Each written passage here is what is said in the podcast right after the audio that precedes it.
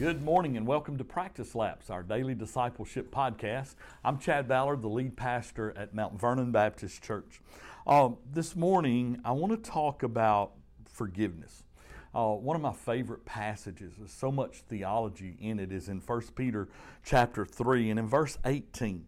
Uh, let me read this. It says, For Christ also suffered for sins once for all time, the just for the unjust so that he might bring us to God, having been put to death in the flesh, but made alive in the spirit.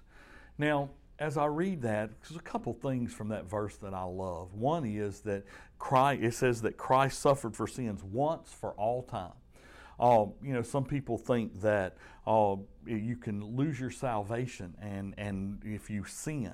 Well, let's be real about this. If that's true, then every sin would separate us once again from God. And so every single time we sin, we would have to be forgiven.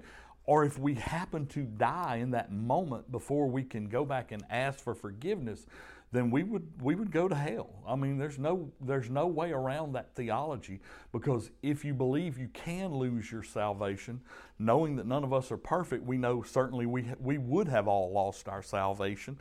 And not only that, Jesus died for our sins once for all time.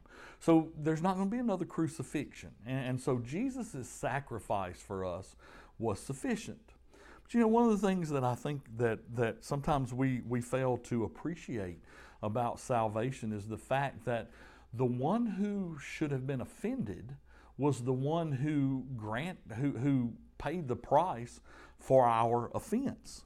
Um, I think we lose that sometimes. And, and let me just put it another way.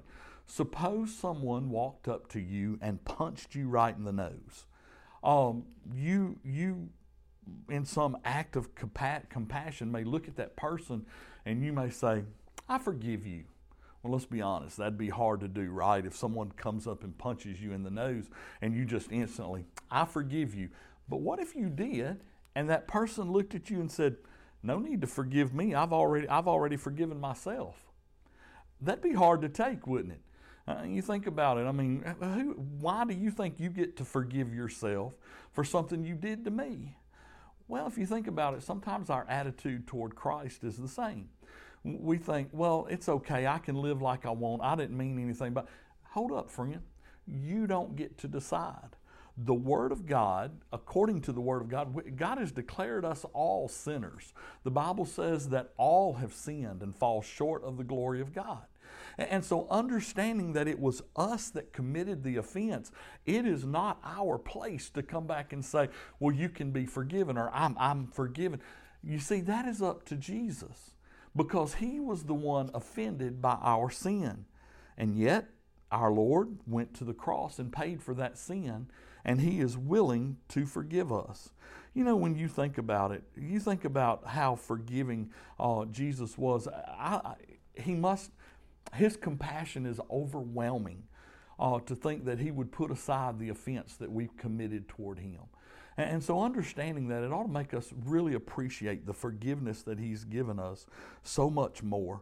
Um, you know, when I read that verse, for Christ also suffered for sins once for all time, the just, meaning Jesus, the just, for the unjust, that's me, so that he might bring us to God, having been put to death in the flesh, but made alive in the spirit.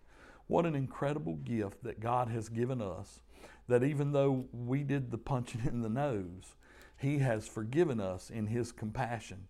So be careful to understand that it is God that our sin has offended, and it is He that has paid the price. And we ought to live with a great deal of, of understanding toward others knowing, knowing the great price that Jesus paid for each of us.